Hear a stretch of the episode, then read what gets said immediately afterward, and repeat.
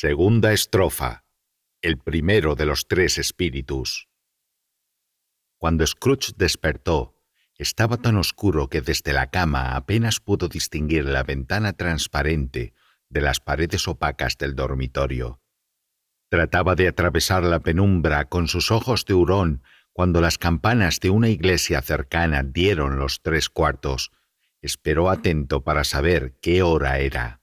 Para su tremendo asombro, la pesada campana dio las seis y a continuación dio las siete, después las ocho, y así continuó hasta las doce, y entonces se detuvo. Las doce. Eran más de las dos cuando se había metido en la cama. Aquel reloj no iba bien. Algún carámbano debía de haber averiado la maquinaria. Las doce. Tocó el resorte de su reloj de repetición para corregir aquel despropósito. Su pulso rápido latió doce veces y se detuvo. ¿Cómo? No es posible. exclamó Scrooge. Que haya dormido un día entero y parte de la noche siguiente. No es posible que le haya sucedido algo al sol y que sean las doce del mediodía. Era una idea tan alarmante que saltó de la cama y fue a tientas hasta la ventana. Tuvo que frotarla con la manga de la bata para quitar la escarcha y poder ver algo, y aún así pudo ver muy poca cosa. Lo único que consiguió comprobar fue que tanto la niebla como el frío seguían siendo muy intensos y que no se oía el bullicio callejero habitual, como sucedería si la noche hubiera vencido al luminoso día y se hubiera adueñado del mundo. Aquello supuso un gran alivio, porque si no quedaban días para contar, eso de a los tres días de presentar esta primera letra de cambio, páguese al señor Ebenezer Scrooge o a su orden, y demás, se habría convertido en un mero pagaré de Estados Unidos. Scrooge se acostó de nuevo y caviló sobre aquello una y otra vez, sin sacar nada en claro. Cuanto más lo pensaba, más desconcertado se sentía, y cuanto más intentaba dejar de pensar, con más insistencia le acudía a la mente. El fantasma de Marley le preocupaba en extremo. Cada vez que después de pensarlo mucho decidía que todo aquello no había sido más que un sueño, sus pensamientos volvían de nuevo al punto de partida, como un muelle liberado, y planteaban el mismo problema sin solución. ¿Se trataba o no de un sueño? Scrooge seguía tumbado en ese estado cuando la campana dio de nuevo los tres cuartos, y entonces recordó súbitamente que el fantasma le había advertido que recibiría una visita cuando sonara la una. Decidió quedarse en la cama hasta que pasara la hora, y pensando que era tan imposible que se durmiera como que fuera al cielo, tal vez fue la decisión más inteligente que pudo haber tomado. El último cuarto se le hizo tan largo que más de una vez llegó a pensar que se había adormilado y no había oído las campanadas. Finalmente el sonido del reloj resonó en su oído atento. Un cuarto, dijo Scrooge contando. Y media, dijo Scrooge. Menos cuarto, dijo Scrooge. La hora, exclamó Scrooge triunfal. Y no pasa nada. Dijo eso antes de que sonara la última campanada, que emitió un tañido profundo, grave, cavernoso y melancólico. La una. Al instante la habitación se iluminó y se abrieron las cortinas de la cama. Doy fe de que una mano fue la que descorrió las cortinas, no las del pie de la cama ni las de la cabecera, sino las del lateral hacia donde tenía vuelto el rostro. Las cortinas se descorrieron y Scrooge, sobresaltado, se incorporó levemente y se encontró cara a cara con el visitante sobrenatural que las había descorrido, tan cerca de él como ahora lo estoy yo de ti, lector, pues en espíritu estoy a tu lado. Era una figura extraña como un niño, y sin embargo no parecía tanto un niño como un anciano visto a través de algún elemento sobrenatural que le diera apariencia de ir perdiéndose de vista hasta quedar reducido a las proporciones de un niño. Su cabello, que le colgaba por cuello y espalda, era blanco, como por efecto de la edad. El rostro, sin embargo, no tenía una sola arruga y la piel lucía delicada y lozana. Sus brazos, al igual que las manos, eran largos y fuertes, como si poseyese una fuerza descomunal.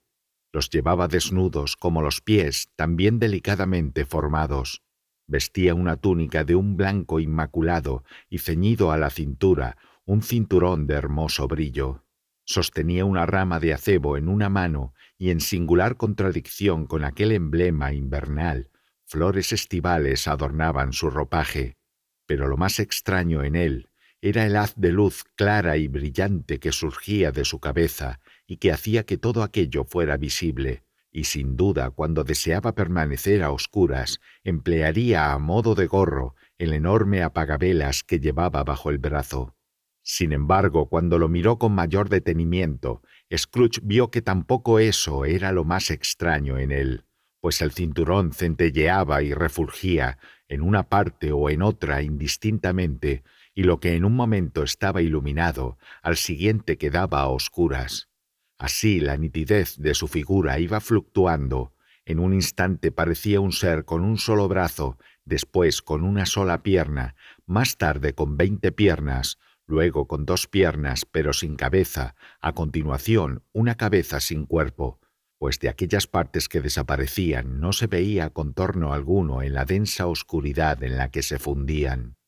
Y lo más asombroso era que reaparecían nuevamente con mayor nitidez y claridad. ¿Es usted, señor, el espíritu cuya llegada me fue anunciada? preguntó Scrooge. Yo soy. Su voz era dulce y melodiosa, especialmente tenue, como si en lugar de encontrarse frente a él, estuviera a gran distancia. ¿Quién y qué es usted? quiso saber Scrooge. Soy el fantasma de Navidades pasadas. ¿Pasadas? ¿Hace mucho? preguntó Scrooge mientras observaba su minúscula estatura. No, de tus navidades pasadas. Es posible que Scrooge no hubiera sabido explicar a nadie el por qué, pero sintió un gran deseo de ver al espíritu con el gorro puesto y le pidió que se cubriese. ¿Cómo? exclamó el fantasma. ¿Tan pronto quieres apagar con tus manos mundanas la luz que doy? ¿Acaso no te basta con ser uno de aquellos cuyas pasiones fabricaron este gorro y me han obligado a llevarlo bien calado durante siglos? Scrooge negó humildemente haber tenido intención de ofenderle y albergar el menor conocimiento de haber cubierto deliberadamente al espíritu en ningún momento de su vida. Luego se atrevió a preguntarle qué asunto le había llevado allí. Tu bienestar, contestó el fantasma. Scrooge expresó todo su agradecimiento, no sin pensar que una noche de plácido sueño habría sido más eficaz para alcanzar tal fin. El espíritu debió de oír sus pensamientos, pues de inmediato dijo, De modo que protestas. Prepárate. Mientras decía esto, alargó su vigorosa mano y lo tomó suavemente del brazo. Levántate y acompáñame. De nada le habría servido a Scrooge alegar que ni el tiempo ni la hora eran los adecuados para salir a pasear, que la cama estaba caliente y el termómetro muy por debajo del punto de congelación, que iba muy ligero de ropa con las zapatillas, la bata y el gorro de dormir, y que por si fuera poco estaba acatarrado. Aquella mano que le asía, si bien con la delicadeza de una mano femenina, era implacable. Se levantó, pero al ver que el espíritu se encaminaba a la ventana, se aferró suplicante a la túnica. Soy mortal, objetó Scrooge. Y podría caerme. Bastará con que te toque aquí, dijo el espíritu, posando una mano sobre su corazón y yo me encargaré de sostenerte en muchos más sitios que en este. Al tiempo que pronunciaba estas palabras, ambos atravesaron la pared y aparecieron en un camino a campo abierto, con cultivos a ambos lados. La ciudad había desaparecido por completo. No se veía de ella el menor vestigio. La oscuridad y la niebla habían desaparecido con ella, dando paso a un claro y frío día de invierno y a un paisaje cubierto de nieve. ¡Santo cielo! exclamó Scrooge entrelazando las manos mientras miraba a su alrededor. Yo me crié en este sitio. Aquí pasé mi infancia. El espíritu lo miró con benevolencia. Su suave tacto, aunque delicado y efímero, parecía seguir afectando las emociones del anciano. Hasta él llegaban por el aire miles de olores, cada uno de ellos relacionado con otros tantos pensamientos, esperanzas, alegrías y preocupaciones, olvidadas desde hacía mucho, mucho tiempo. Te tiemblan los labios, dijo el fantasma. ¿Y qué es eso que tienes en la mejilla? Scrooge musitó con un entusiasmo poco habitual en él, que era una espinilla, y suplicó al fantasma que le llevara a donde tuviera a bien llevarle. ¿Te acuerdas del camino? preguntó el espíritu. Que si me acuerdo, contestó Scrooge emocionado. Podría recorrerlo con los ojos vendados. Qué extraño que lo hayas olvidado tantos años, comentó el fantasma. Sigamos. Avanzaron por el camino y Scrooge fue reconociendo cada puerta, cada poste, cada árbol, hasta que apareció en la distancia una pequeña población con su mercado, su puente, su iglesia y su sinuoso río. También vieron varios potros lanudos que trotaban en su dirección montados por chiquillos que llamaban a otros que iban en carros y carretas conducidos por granjeros. Todos ellos estaban felices y contentos y se gritaban unos a otros hasta que los amplios campos se llenaron tanto de alegres músicas que hasta el aire frío reía al oírlas. Todo esto no son más que sombras del pasado, dijo el fantasma. No saben de nuestra presencia. Los alegres viajeros iban acercándose a ellos. Scrooge los conocía a todos y pronunció sus nombres. ¿Por qué se alegraba tanto de volver a verlos? ¿Por qué le brillaba su gélida mirada y su corazón dio un brinco cuando pasaron junto a él? ¿Por qué se sintió colmado de gozo cuando los oyó felicitarse la Navidad al separarse en los cruces y caminos para dirigirse a sus respectivos hogares? ¿Qué significaba la feliz Navidad para Scrooge? Al diablo con la Navidad. Qué bien le había hecho nunca a él. La escuela no está totalmente vacía, dijo el fantasma. Aún queda dentro un niño solitario, abandonado por sus amigos. Scrooge admitió que sabía de quién se trataba y sollozó.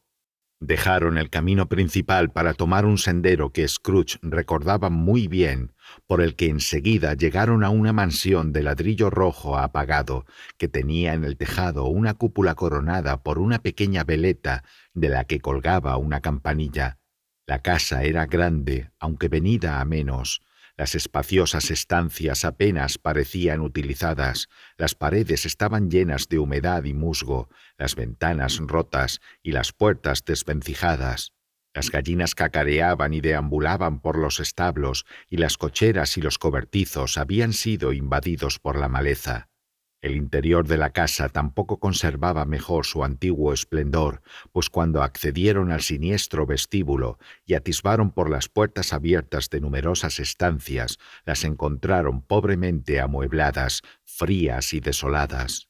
En el ambiente flotaba un olor a tierra, una desnudez gélida en el lugar, que de algún modo tenía relación con madrugar mucho y comer poco.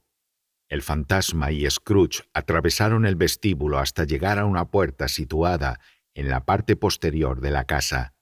La puerta se abrió ante ellos y dio paso a una estancia alargada, desnuda y melancólica, acentuada aún más por las hileras de bancos y pupitres de madera de pino.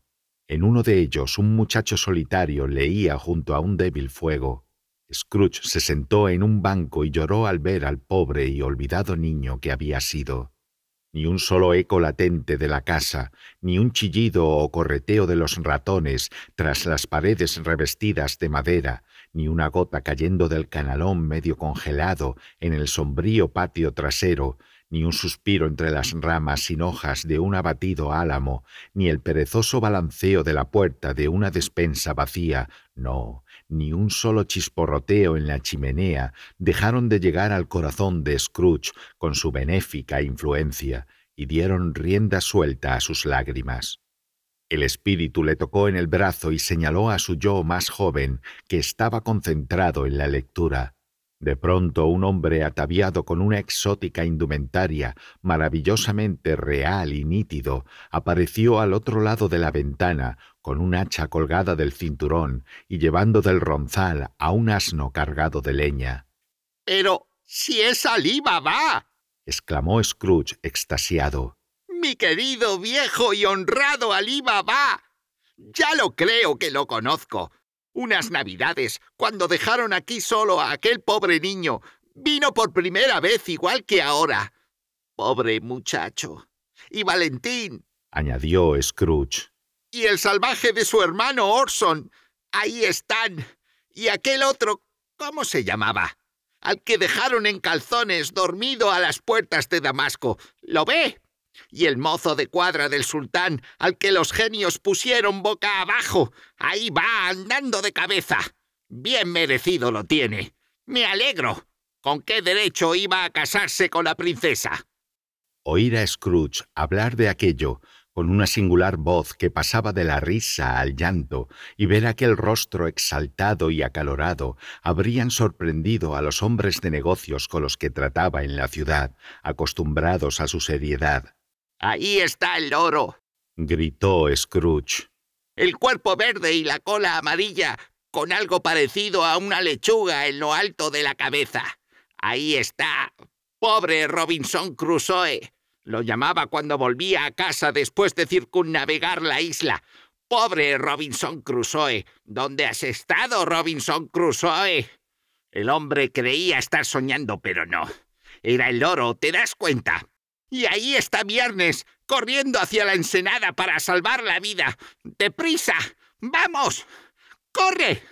Luego, pasando de una emoción a otra con una rapidez muy poco propia de su carácter, dijo, compadeciéndose de su antiguo yo, Pobre muchacho. y volvió a llorar. Desearía, añadió metiendo una mano en el bolsillo y mirando a su alrededor, después de secarse los ojos con la manga. pero ya es demasiado tarde. ¿Qué ocurre? preguntó el espíritu. Nada, Contestó Scrooge. Nada. Anoche vino un muchacho a cantar un villancico a mi puerta. Debería haberle dado algo. Nada más. El fantasma sonrió pensativo y agitó una mano al tiempo que decía Veamos otra Navidad. Con estas palabras el niño que había sido Scrooge creció y la habitación se hizo algo más oscura y más sucia. Los paneles menguaron, las ventanas se rompieron, pedazos de yeso cayeron del techo, dejando las vigas al descubierto, pero de cómo había sucedido todo eso, Scrooge sabía tan poco como ustedes. Solo sabía que todo aquello era cierto, que todo había ocurrido así, que allí estaba él, de nuevo solo, mientras sus compañeros habían vuelto a casa para disfrutar de unas alegres vacaciones.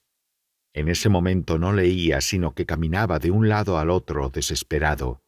Scrooge miró al fantasma y sacudiendo afligido la cabeza, dirigió una mirada ansiosa a la puerta. Esta se abrió y una niña, mucho más pequeña que el muchacho, entró como una flecha, le rodeó el cuello con los brazos y lo besó repetidas veces mientras se refería a él como su queridísimo hermano. Vengo para llevarte a casa, querido hermano. dijo la niña, dando palmadas con sus manos diminutas y retorciéndose de risa. Para llevarte a casa, a casa, a casa, a casa, pequeña fan. preguntó el muchacho. Sí, contestó la niña rebosante de júbilo. a casa para siempre.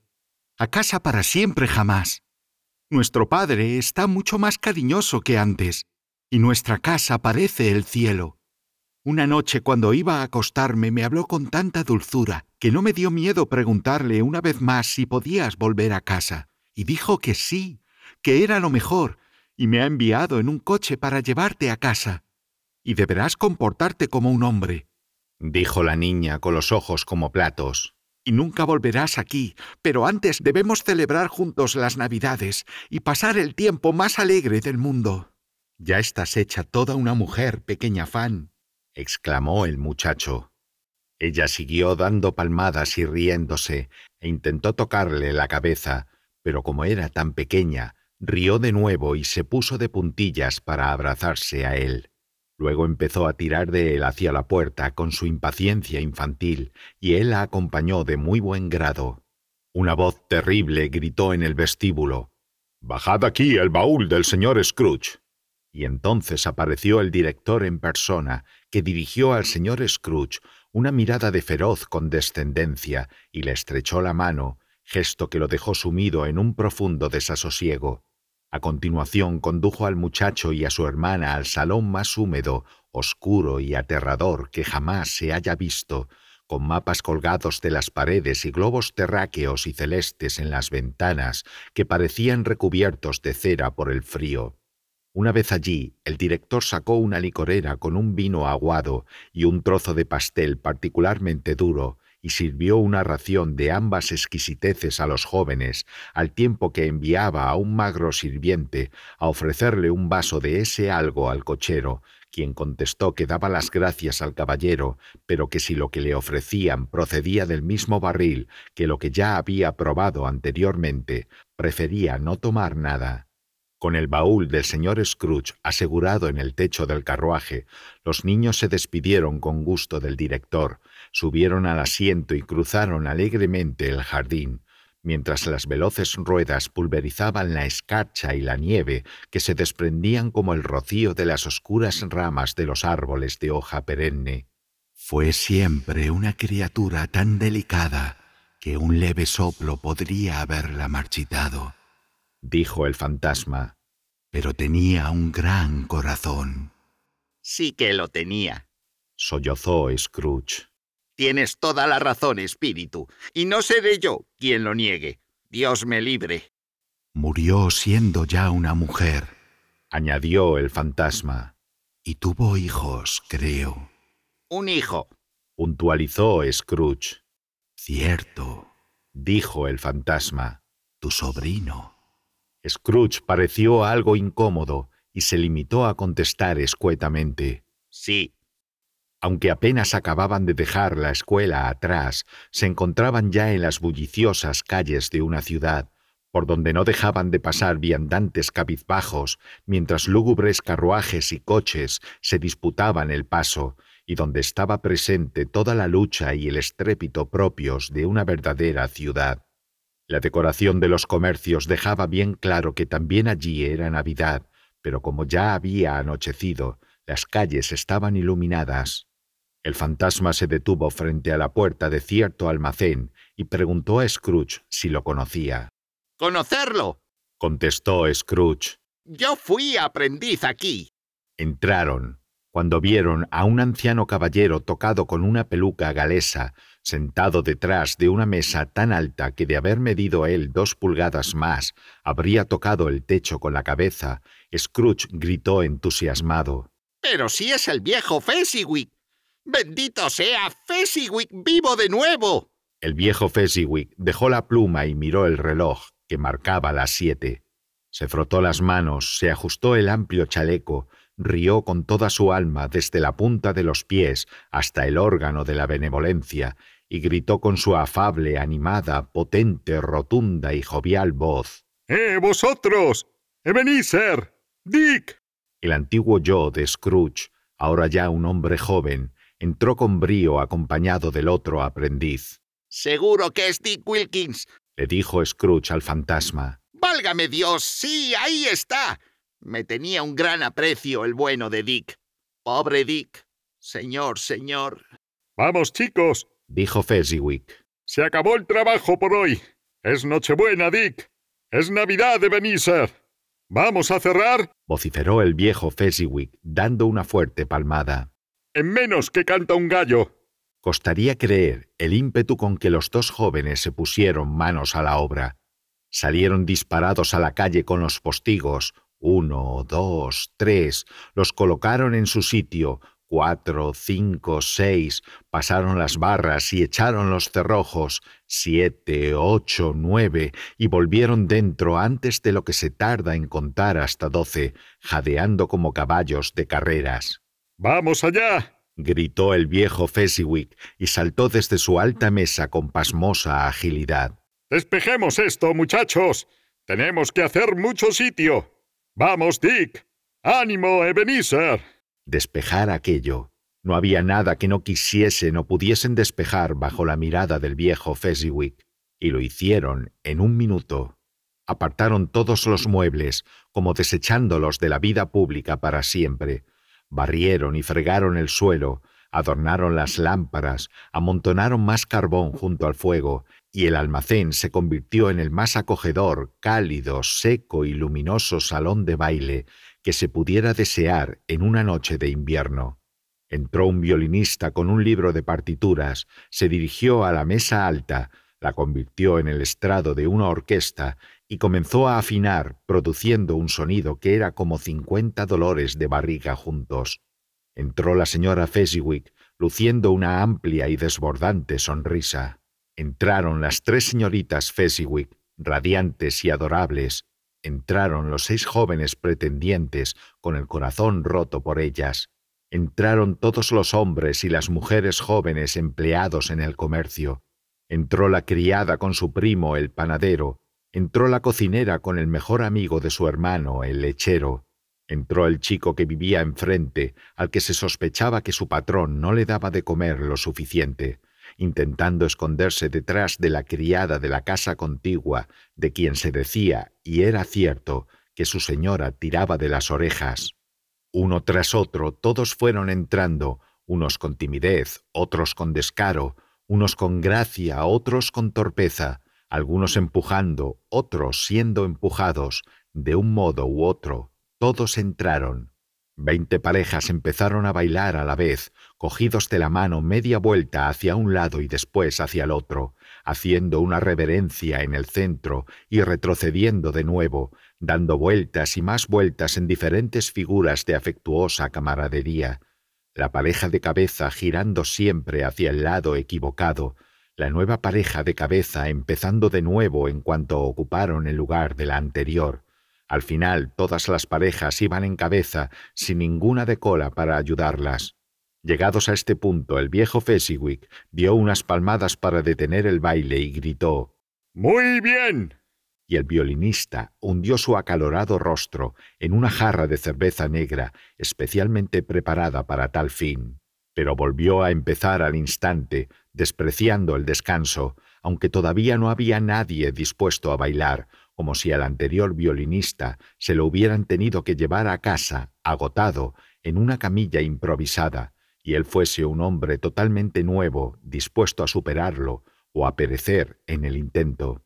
Hubo más bailes y juegos de prendas, más bailes, un pastel, ponche caliente, un gran pedazo de carne asada fría y otro no menor de fiambre, pastelillos de carne y cerveza en abundancia, cuando el violinista, un perro viejo, se lo aseguro, la clase de persona que sabía lo que tenía que hacer sin que nadie se lo dijera, empezó a tocar Sir Roger de Coverley. Entonces el viejo Fezziwig sacó a bailar a la señora Fezziwig, encabezando la danza de nuevo con una tarea nada fácil por delante, porque había tres o cuatro o veinte parejas más dispuestas a todo, solo querían bailar y no tenían la menor intención de ir al paso. Pero aunque hubieran sido el doble o el cuádruple, el viejo Fezziwig habría estado a la altura de todos, y también la señora Fezziwig. Por lo que a ella respecta, era una digna pareja de baile en el más amplio sentido de la palabra. Si este no es elogio suficiente, díganme otro mejor y lo utilizaré. Las pantorrillas de Fezziwig daban la impresión de emitir luz, brillaban como la luna en todos los momentos del baile, era imposible predecir, en un momento dado, en qué se convertirían a continuación, y cuando el viejo Fezziwig y la señora Fezziwig completaron el baile, un paso adelante y otro atrás, las dos manos sobre la pareja de baile, inclinación de cabeza y reverencia, vueltas en espiral, pasar por debajo de los brazos de las otras parejas y vuelta a su sitio. Fezziwig ejecutaba los trenzados del baile con tanta destreza que parecía parpadear con las piernas y luego volvía a tocar el suelo sin tambalearse. Cuando el reloj anunció las once se dio por terminado este amigable baile. El señor y la señora Fezziwig ocuparon sus puestos uno a cada lado de la puerta, y dando la mano a cuantos iban saliendo, desearon a todos una feliz Navidad. Cuando solo quedaban dentro los dos aprendices, hicieron lo mismo con ellos, y así las alegres voces se fueron apagando, y los dos muchachos se dirigieron a sus camas, situadas en la trastienda, debajo de un mostrador. Durante todo ese tiempo, Scrooge se había comportado como un hombre fuera de sus cabales. Había tenido el corazón y el alma en la escena y en su antiguo yo. Lo confirmó todo, lo recordó todo, disfrutó de todo y experimentó la más extraña de las sensaciones. Solo entonces, cuando los rostros encendidos de su antiguo yo y de Dick se alejaban de ellos, se acordó del fantasma y advirtió que éste lo miraba fijamente, mientras la luz de su cabeza brillaba con gran intensidad. Qué poco cuesta, dijo el fantasma, hacer que esa pobre gente sienta tanta gratitud. Poco, repitió Scrooge. El espíritu le indicó con un gesto que prestase atención a lo que decían los dos aprendices, que se deshacían en alabanzas a Fezziwig, y después dijo, ¿Cómo? ¿No lo crees? No se ha gastado más que unas cuantas libras de vuestro dinero terrenal, tres o cuatro quizá. Tanto es eso como para merecer tales alabanzas. No es eso, repuso Scrooge molesto por el comentario y hablando sin darse cuenta, como lo habría hecho su antiguo yo, y no como el viejo Scrooge. No es eso, espíritu. Él tiene el poder de hacer que nos sintamos felices o desgraciados, de que nuestro trabajo se nos haga llevadero o pesado, placentero o penoso. Podría decirse que su poder reside en sus palabras y sus miradas, en cosas tan sutiles e insignificantes que resulta imposible contarlas y enumerarlas. Pero ¿qué más da? La felicidad que proporciona es tan grande como si costase una fortuna. Notó la mirada del espíritu y se calló. ¿Qué ocurre? preguntó el fantasma. Nada en particular, contestó Scrooge. Pues yo creo que sí, insistió el espectro. No, no, dijo Scrooge. Es solo que ahora mismo me gustaría tener ocasión de decirle un par de cosas a mi escribiente. Eso es todo. En cuanto formuló ese deseo, su antiguo yo apagó las luces y el fantasma y Scrooge aparecieron nuevamente juntos al aire libre.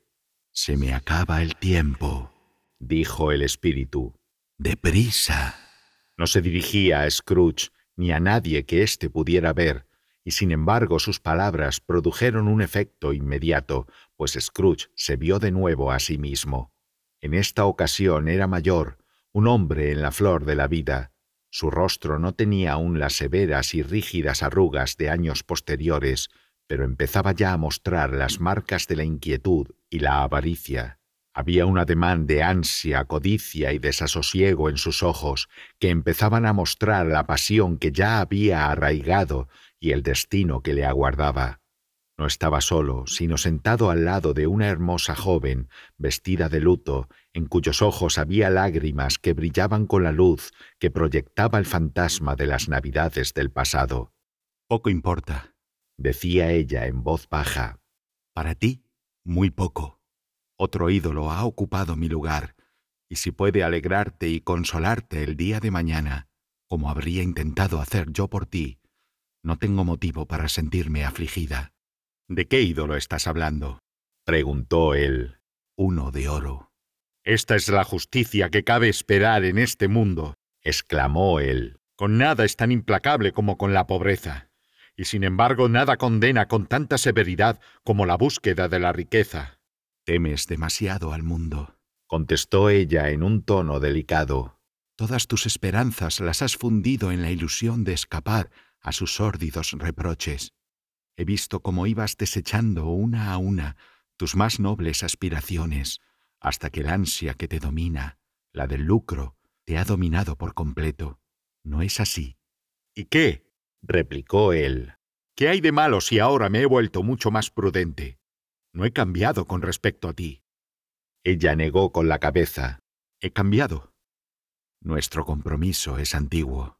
Nos comprometimos cuando ambos éramos pobres, y no nos importaba seguir siéndolo hasta que cuando llegaran mejores tiempos pudiésemos mejorar nuestra fortuna gracias a nuestro paciente trabajo.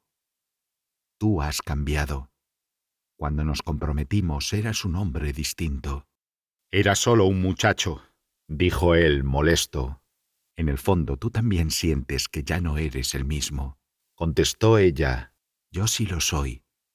Aquella que prometió felicidad cuando éramos un solo corazón, rebosa tristeza ahora que somos dos. No te diré cuántas veces y con qué amargura he pensado en esto. Basta con que sepas que lo he pensado bien y que te libero de tu compromiso. ¿Acaso en algún momento te he pedido yo esa libertad? Con palabras no. Nunca. ¿Y cómo entonces? Con una forma de ser distinta, con otro espíritu, con otra forma de vida, con otra esperanza como aspiración suprema, en todo aquello que me hacía pensar que mi amor valía la pena y era digno de ti. Si entre nosotros no hubiese existido jamás algo así, dijo la joven mirándolo con dulzura, pero también con determinación. Dime, ¿intentarías ahora conquistarme? No, claro que no. A su pesar, él pareció rendirse ante la verdad de tal suposición, si bien, haciendo un esfuerzo, dijo, ¿Tú crees que no? Me encantaría creer lo contrario si pudiera, contestó ella. Bien lo sabe Dios. Si he llegado a rendirme a una verdad como esta, sé lo fuerte e irresistible que debe de ser. Pero si fueses libre hoy, mañana, ayer, puedo creer que elegirías a una chica sin dote, tú que incluso en las confidencias más íntimas lo mides todo por el rasero del lucro. O si la eligieses, si por un momento fueses lo bastante infiel al principio que te guía en la vida, ¿cómo puedo estar segura de que no te arrepentirías y lo lamentarías? Claro que sí, y por eso te libero del compromiso. De todo corazón, por el amor que tengo a aquel que fuiste en otro tiempo. El joven Scrooge iba a responder, pero ella, con la cabeza vuelta hacia el lado contrario, continuó. Quizá esto te duela, el recuerdo del pasado casi me lleva a esperar que así sea, pero dentro de poco, muy poco tiempo, desecharás ese recuerdo con gusto, como si solo se tratase de un sueño inútil del que despertaste afortunadamente. Ojalá seas feliz en la vida que has elegido. Ella se alejó de él y sus caminos se separaron. Espíritu, dijo Scrooge. No me muestres nada más.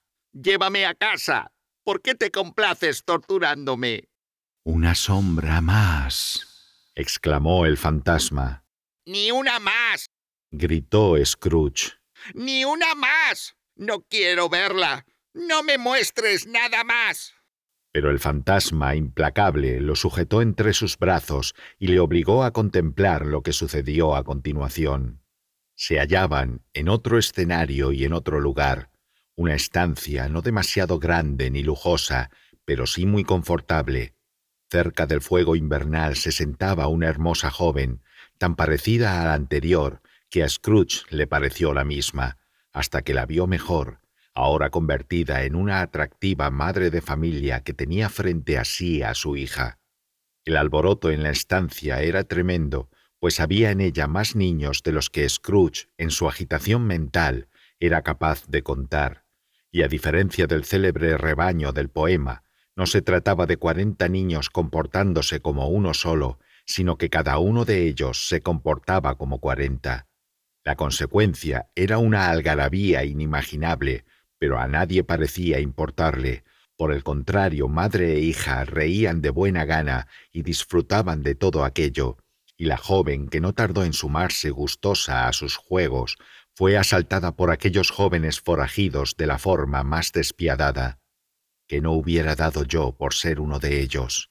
Aunque yo nunca podría haber sido tan bruto, no, no, ni por todo el oro del mundo habría yo deshecho aquel cabello trenzado, como tampoco le habría quitado aquel precioso zapatito, Dios me ampare, ni aunque me fuese la vida en ello, tampoco habría sido capaz, como hizo aquella intrépida pandilla, de medirle la cintura durante el juego.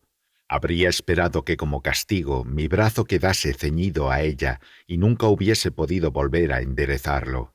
Sin embargo, debo admitir, me habría gustado muchísimo tocar sus labios, haberle hecho preguntas para que lo separase, contemplar las pestañas de sus ojos cerrados sin provocar un rubor, deshacer las ondas de su cabello, de las que un solo mechón habría sido un recuerdo de valor incalculable. En definitiva, me habría gustado, lo confieso, haber gozado de las libertades de un niño y al mismo tiempo haber sido lo bastante adulto para apreciar su valor. Pero en ese momento alguien llamó a la puerta, provocando tal revuelo que la joven, con el semblante risueño y el vestido desastrado, se vio arrastrada hacia el centro de un grupo acalorado y turbulento, justo a tiempo para saludar al padre, que llegó a casa ayudado por un hombre que cargaba con juguetes y regalos navideños. Imaginaos los gritos y los forcejeos y el asalto al indefenso mozo. Escalaron por él con sillas a modo de escalera para hurgar en sus bolsillos, lo despojaron de los paquetes envueltos en papel de estraza, le tiraron del pañuelo, se le colgaron del cuello, lo aporrearon en la espalda y le dieron patadas en las piernas sin más intención que manifestarle su incontenible afecto. Qué gritos de asombro y felicidad cada vez que desenvolvían un paquete, Qué terrible conmoción cuando se anunció que habían sorprendido al bebé metiéndose en la boca la sartén de una muñeca y la sospecha más que fundada de que se había tragado un pavo de mentira que iba pegado a una fuente de madera. Qué inmenso alivio al descubrir que había sido una falsa alarma. Imposible describir la alegría, la gratitud, el entusiasmo, Baste decir que poco a poco los niños y sus emociones fueron abandonando el salón y de uno en uno subieron la escalera que llevaba a la parte más alta de la casa, donde se acostaron y se tranquilizaron. En ese momento Scrooge contempló la escena con mayor atención cuando el cabeza de familia, con su hija cariñosamente reclinada sobre él, se sentó en su sitio habitual junto al fuego, acompañado de la pequeña y de su madre, y al pensar que una criatura como aquella, tan grácil y prometedora, podría haberle llamado padre y haber convertido en primavera el crudo invierno de su vida, a Scrooge se le empañaron los ojos. Bell, dijo el marido volviéndose sonriente hacia su esposa. Esta tarde he visto a un viejo amigo tuyo. ¿A quién? Adivínalo. ¿Cómo voy a saberlo? Espera, ya lo sé, añadió riéndose como él el señor Scrooge. El mismísimo señor Scrooge. Pasé por delante de la ventana de su despacho, y como no estaba cerrada y había una vela encendida dentro, no he podido evitar verlo. Tengo entendido que su socio se encuentra al borde de la muerte y allí estaba él, sentado solo, completamente solo en el mundo, creo yo. Espíritu, suplicó Scrooge con la voz quebrada. Sácame de este sitio. Ya te dije que solo eran sombras de cosas que han sido, repuso el fantasma. Son lo que son. No me culpes a mí. Sácame de aquí. suplicó de nuevo Scrooge. No puedo soportarlo. Se volvió hacia el espectro y al ver que lo miraba con una cara en la que de alguna extraña manera había fragmentos de todos los rostros que le había mostrado, forcejeó con él. Déjame. Llévame a casa. Deja de hechizarme. En el forcejeo, si puede calificarse como tal a una situación en la que el fantasma, sin resistencia visible por su parte, se mantenía imperturbable ante los esfuerzos de su adversario, Scrooge observó que su luz era más intensa y brillante, y asociando vagamente aquello a la influencia que ejercía el espectro sobre él, le arrebató el gorro a pagabelas y con un movimiento brusco se lo encasquetó en la cabeza. El espíritu se fue desvaneciendo bajo el apagabelas hasta que éste lo cubrió por completo, pero aunque Scrooge presionaba con todas sus fuerzas, no conseguía apagar la luz, que salía por debajo inundando el suelo. Scrooge se sintió agotado y vencido por un sopor irresistible, y además vio que se encontraba en su propio dormitorio. Apretó el gorro por última vez, aflojó la mano y apenas tuvo tiempo de llegar a la cama dando tumbos antes de caer en un profundo sueño.